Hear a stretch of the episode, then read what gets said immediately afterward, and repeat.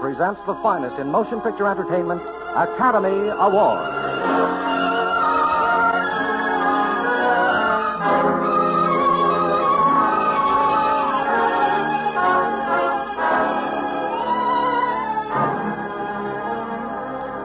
The House of Squibb, manufacturing chemist of the medical profession since 1858, brings you Academy Award. The pictures, the players, the techniques and skills which have won or have been nominated for the coveted awards granted each year by the Academy of Motion Picture Arts and Sciences. To each in his field for outstanding achievement.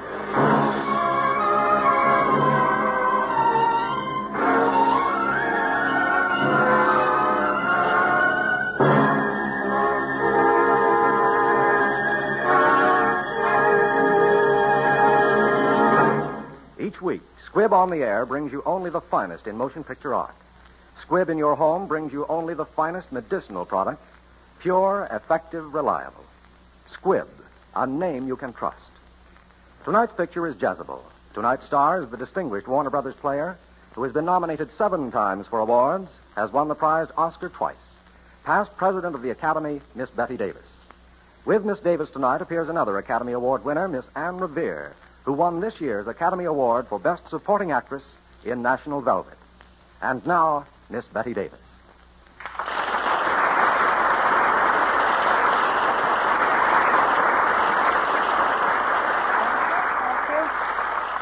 Good evening, ladies and gentlemen. Miss Revere and I feel very honored to be on this first presentation of Academy Award.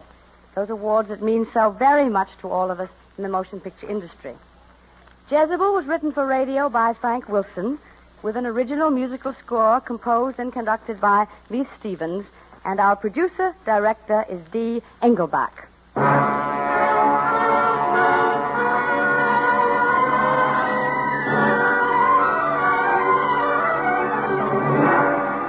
Academy Award, starring Bette Davis in her 1938 award winning role of Julie Marsden, with Anne Revere as Aunt Belle in Jezebel.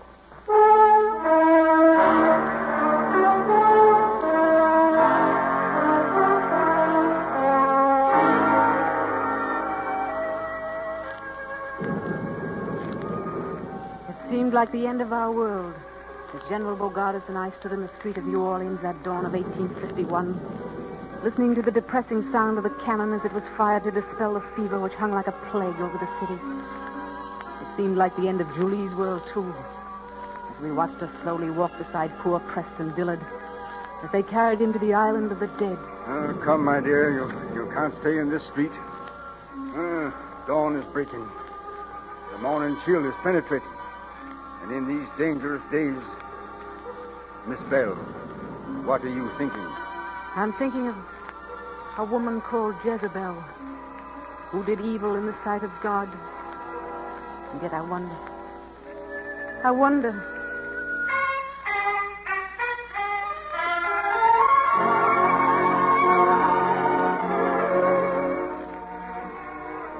Child, you're out of your mind. You know you can't wear a red dress at an Olympus ball. Can't I? It is 1850, Dumpton. 1850, not the Dark Ages. Girls don't have to simp around in white just because they're not married. You'd insult every woman on the floor. You can't be serious. Never more serious in my life. But think of Press. That's just what I am thinking of. Mr. Preston Dillard, who thinks that he can let his own affairs come before me, his future wife.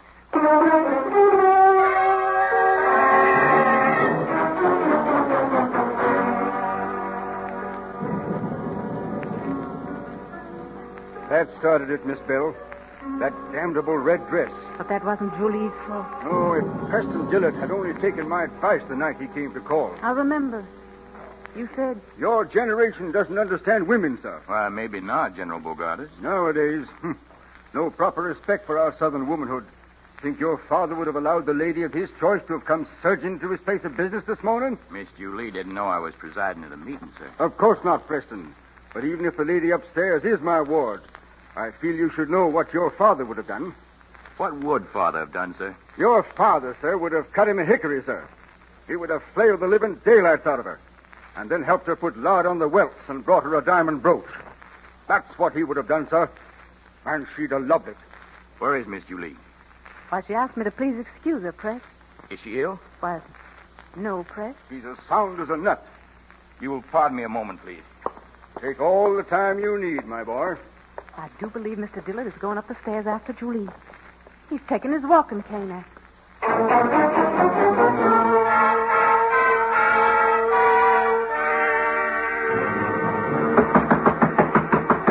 Julie, it's Press. Open the door. I want to talk to you.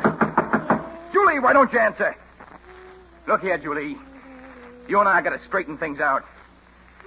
Oh, there's no sense to all this. I'm here because I love you. And because you love me. But there are some things we've got to set straight. Darling, if you just open the door, I'm sure I could. Julie! Open up at once! Who is it? Open this door! Why, Press. Banging at a lady's bedroom door. I'm scandalized at you. Well, did you come here just to stand there? I see you brought a stick. I'm waiting. When does the chastisement begin? I came up here to. Oh, Julie, how long must we go on like this? Like what, Press? Fussing like a couple of children. Why do you treat me like a child then? Oh, Julie, I love you. Spoiled child or not. Press. In a lady's bedroom. Now you'll have to marry me. Oh, look at me, darling. When I come in, I was going to beat you. Really? Now would you like to see my new dress? That's what I wanted to do all day. Well, let me go then. There it is. For the Olympus ball. Yes, isn't it lovely? But you can't wear red to the Olympus ball. Why not? Well, you never saw an unmarried girl in anything but white. You know that. It's the custom. It has certain significance. Are you afraid I'll be taken for one of those girls from Gallatin Street? Julie. Oh, of course, I'm sorry. I'm not supposed to know about things like Gallatin Street. I'm just supposed to simp around in white. So that's it. You're nursing your spite. Well, I'm not going to let you. For once, you're going to do as I say. Julie, I'm calling for you tomorrow night at 10, and you're going to be properly dressed for the ball in white. Good night. Oh, Preston, you forgot your stick.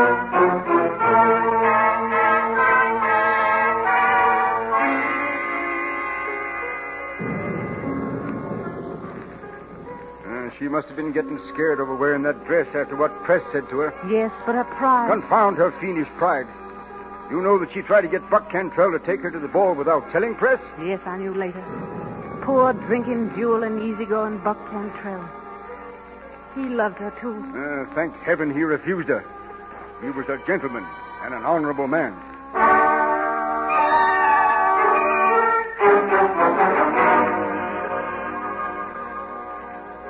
Told you she'd be ready on time. Julie, we're ready to go. Julie, you promised me not to. So you wore it after all. Isn't it obvious? Shall we go, Press? Not until you're properly dressed. Oh, why must everyone be so proper? Why don't you admit, Mr. Dillard, that you're afraid? Afraid someone will insult me and you'll find it necessary to defend me. Julie. You're wrapped, Miss Marsden. May I? You ready, Aunt Belle? But Press, she can't. She can. She will. We are ready, sir. Miss Belle, my arm. And yours, Mr. Dillard? Thank you.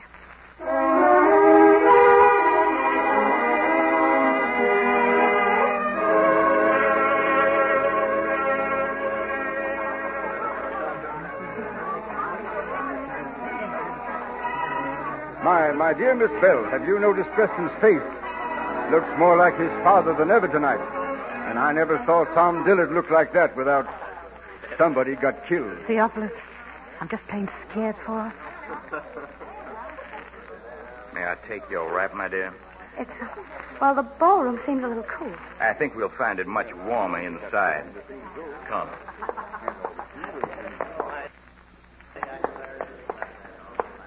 Gentlemen, you all have the pleasure of Miss Marsden's acquaintance, I think.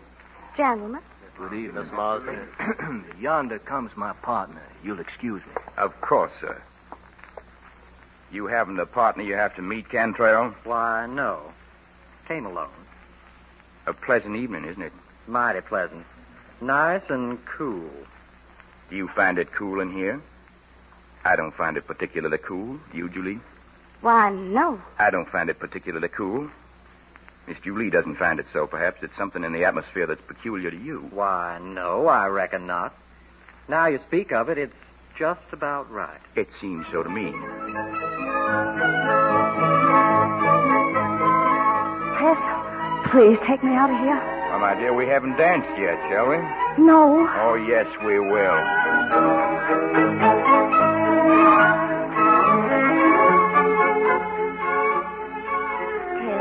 You gotta take me off this floor. I can't. It's my own brother dancing with her. Everyone is leaving the floor. No respectable girl will dance while she's dancing. That dress is an insult. Take me off this instant.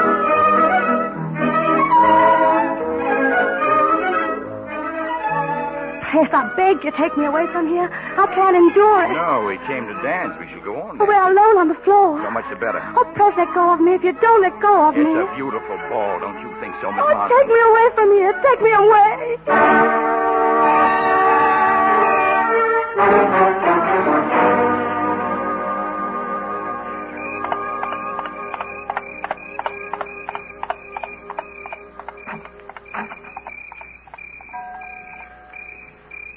Good night, Aunt Belle. General Bogardus, sir. You're not coming in, Press? No, ma'am. Good night. Night. Well, Goodbye, Julie. is that all you've got to say to me? There's nothing more to say. Even if I was wrong? You couldn't be wrong. You're Julie Marsden. Am I to go down on my knees? It'd be interesting, but utterly useless. Evidently, you've made up your mind. No, Julie, you've made up my mind. Well, then, goodbye, Press. Goodbye, Julie. Julie, don't let him go. Go after him. Me? After him? Yes, Julie, quickly. Oh, Julie, you're such a fool. Not so big a fool. He'll come back. Not this time, he won't. Believe me. Wait and see. He'll come back. Yet tonight, I think. If he does, say I've retired and tell him I'm sleeping late in the morning. Not to come round till tomorrow afternoon. Julie. Tell him. Tell him. Tell him.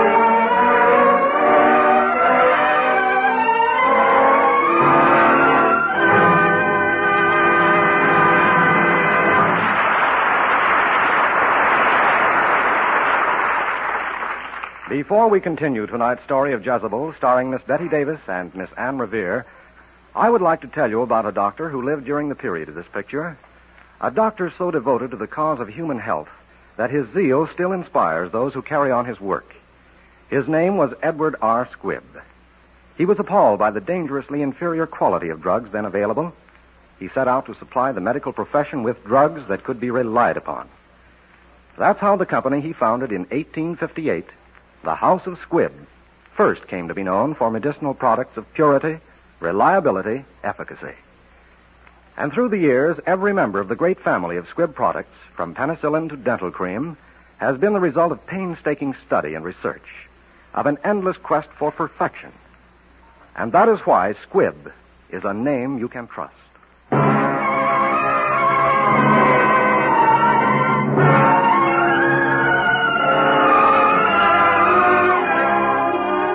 And now for part two of tonight's picture, Jezebel, starring the Academy Award winners Miss Bette Davis and Miss Anne Revere.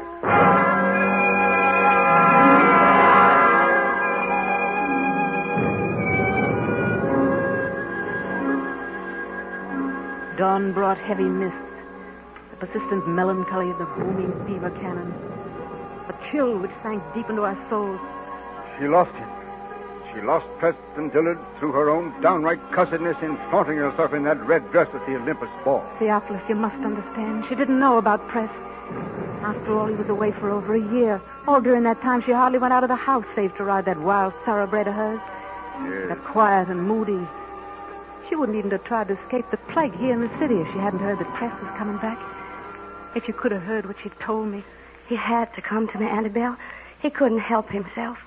You see, he wouldn't know how to fight as hard as I have to keep from going to him. We'll be married. I'm going to beg his forgiveness. I was vicious and mean and selfish, and I, I'm going to tell him I hated myself for being like that. I'll humble myself before him. All that ever stood between us will be gone when he takes me in his arms. There, there, child. Perhaps we'd, we'd better go to the plantation now that Press is coming. Of course, Aunt Belle is the place for our meeting. We'd better start packing. We'll give a party, a party to celebrate.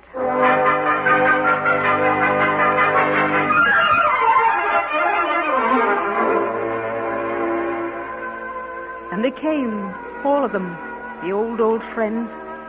Buck Cantrell, Ted Dillard, Press's brother, Dr. Livingston. Everyone came to Halcyon. And Julie was walking on the clouds and dressed herself in a white dress that she was to have worn to the ball with Press. And Press. He came, and when the carriage.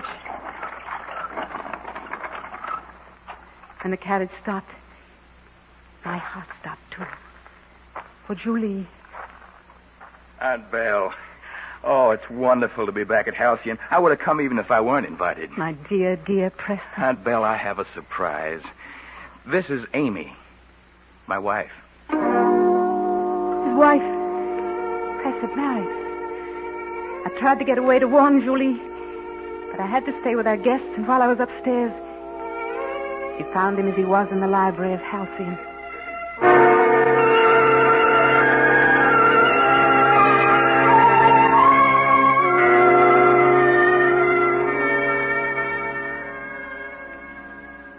Press.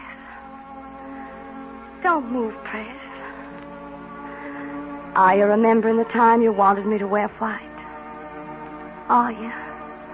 Well, until now, I never have. Cat got your tongue, Press. Julie. Oh, Press, what fools we were. Please, that's over, Julie. Yes, of course. Press, I can't believe it's you here. I've dreamed it so long. A lifetime. No, longer than that. But, Julie, Oh, I- no, don't say it yet. I put on this white dress for you. To help me tell you how humbly I ask you to forgive me. See, Press. I'm kneeling to you. Julie, don't. I want to, Press. I must make you forgive me and love me as I love you. Julie. Get up. Please. I've been looking for you, Press. Julie, this is Amy. My wife. Where are you? Here, Aunt Belle. I, I was just about to congratulate Press on his marriage.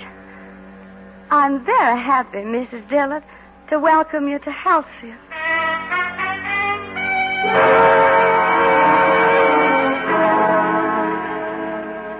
Julie, child, I'm so sorry. Oh, for heaven's sake, don't be gentle with me now.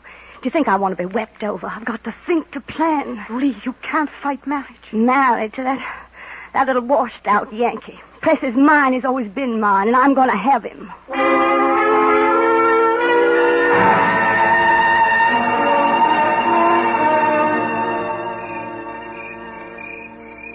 Press, why did you do it? We'd better join the others. Why? Because. Because I love her. No, you're not such a fool, not after you had my love. How much do you remember? Everything you ever said or did. But it's past now. It's finished. I ought to have come to you. I wanted to so terribly. So much that I couldn't. And you felt that way, too. That's what brought you back, Press. You had to come back to the country you know so well. Press, listen. The night noises. The moon through the cypresses. Can you taste the night on your tongue? It's part of you, Press. The mockingbirds and the magnolias. The blue haze on a spring morning when the air is so soft it presses you like a kiss. It's the river rolling forever. The country you were born to. Julie, please don't do this. It's part of you, Press, just as I'm part of you, and we'll never let you go. Press, put your arms around me. Oh, Julie. This is your country, Press. Amy couldn't understand it. She thinks there'd be snakes. Yes. And she'd be right. You talk about belonging. Amy's put her life and happiness in my hands. And they're going to be safe there. I think we'd better go in now.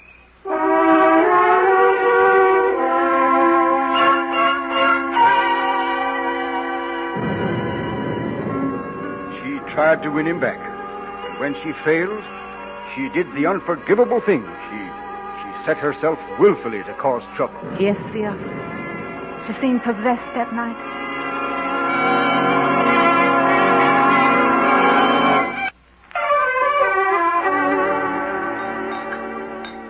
I hear Press had to go into the city. Yes, they sent for him. I hope he'll be all right.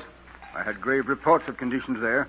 The plague is sweeping on despite all effort to check it. Hey, they posted the governor's militia guard through the parish.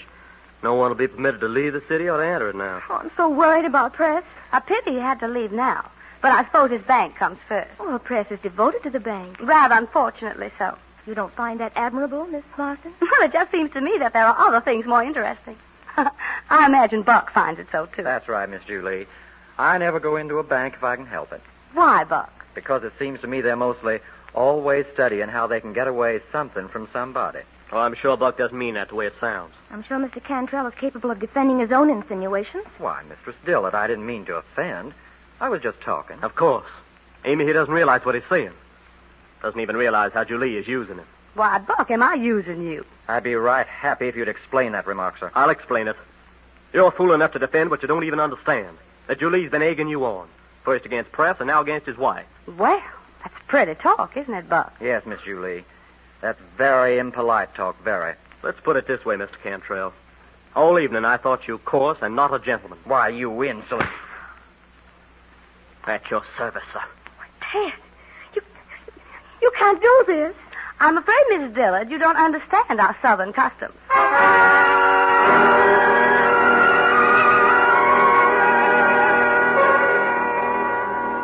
Gentlemen, will you please take your places? Remember, gentlemen, you turn and fire at the count of ten. Are you ready? Ready. Ready. Very well. One, two, three, four, five, six, seven, eight, nine,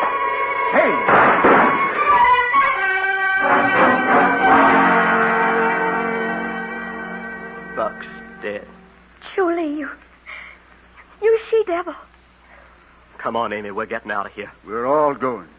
How do you propose to get through the guards? And there's yellow fever in the city. Surely my hospitality is better than the plague. We'll get through. Good night, ma'am.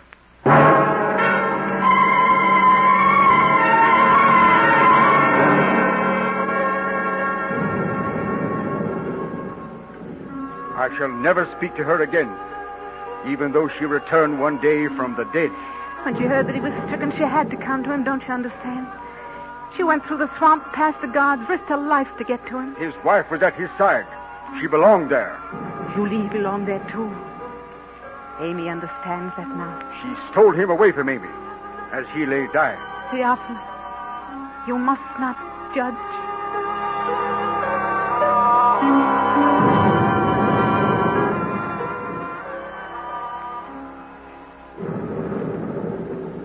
Believe me, Mrs. Dillard, it's unthinkable that you go with him there. Armed guards are coming to take him to the Leper Island. It's the law. All who catch the fever must go. When they come for him, I'm going with him. No, you can't go, Amy. It is your right to go. You're his wife, but are you fit to go? Loving him isn't enough. If you gave him all your strength, would it be enough? I'll make him live. I'll die with him. Amy, do you know the Creole word for fever powder, for food, for water? Can you talk to a sullen, overworked black boy and make him fear you and help you? Press his life and yours will hang on words you can't say, and you'll both surely die. I must go with him. Listen, Amy, they're coming. Coming for him. Oh, Amy, it isn't a question of proving your love by laying down your life for Press. Nothing so easy. Have you the knowledge and the strength to fight for his life and your own? Amy, it's no longer you or I. What do you mean? I'll make him live. I will. You see, I know how to fight better than you. I'll fight to the death itself. Where is he? Upstairs. Amy, you're the bravest woman I ever saw. I believe you even have the courage to save him by giving me the right to go in your place. Oh, you're not afraid to die. I know that. I boldly ask a greater sacrifice in Press's name, his life. You love him even more than I believe was in your power. Oh, let me prove myself worthy of the love I bear him. Julie, tell me. Something which only you can tell me. Does Press still love you? He himself might know, but you would. Tell me. Amy, what does it matter who Press loves? It's his life that matters. Tell me. We both know. Press loves his wife. Whom else could Press love? Not me, surely. I've done so much against him. Had there been any love in his heart for me, I'd have taken him away from you. I tried and failed. Because he loves only you. I'm grateful for you telling me, in your own way, what I had to know. Take care of them, Julie. I believe you've earned whatever right is mine. God protect you and Prince. Go with him. Amy. Thank you.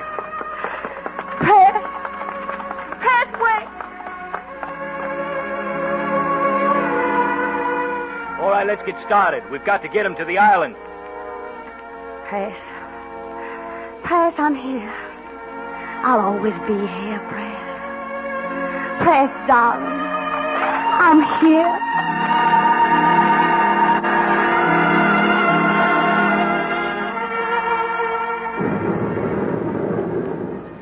Come, Miss Belle.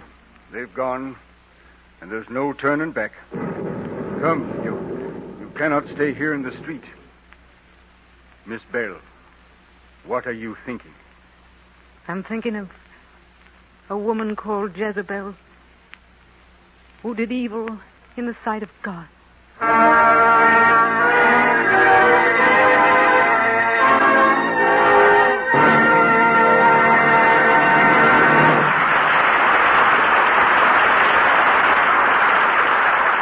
Are honored, ladies and gentlemen, on this first presentation of Academy Award to introduce a distinguished artist, known and loved by you on the air as Dr. Christian, President of the Academy of Motion Picture Arts and Sciences, Mr. Jean Hersholt.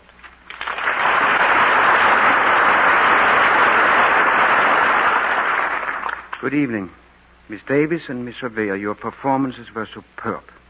Also thank you, Miss Revere, for so brilliantly playing the role of Aunt Belle in place of Miss Fay Bainter, who is ill.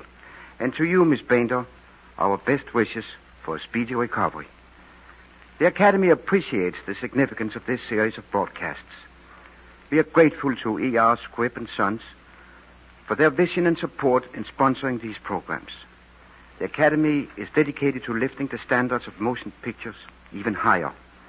It values this platform of expression and views with deep satisfaction the t- determination to make this radio program, through a broad variety of great weekly broadcasts, an institution in the life of America. Next week, another great picture. The House of Squibb will present Academy Award starring the beautiful and talented Miss Ginger Rogers in her Oscar-winning performance of Kitty Foyle. Next week, it is Academy Award starring Ginger Rogers in Kitty Foyle. Miss Bette Davis will soon be seen in A Stolen Life, produced by Warner Brothers, also producers of Devotion. Miss Anne Revere will soon be seen in the 20th Century Fox production, Dragonwyck. This is Hugh Brundage bidding you good night until next week at the same time when the House of Squibb invites you to join us for Academy Awards. This is CBS, the Columbia Broadcasting System.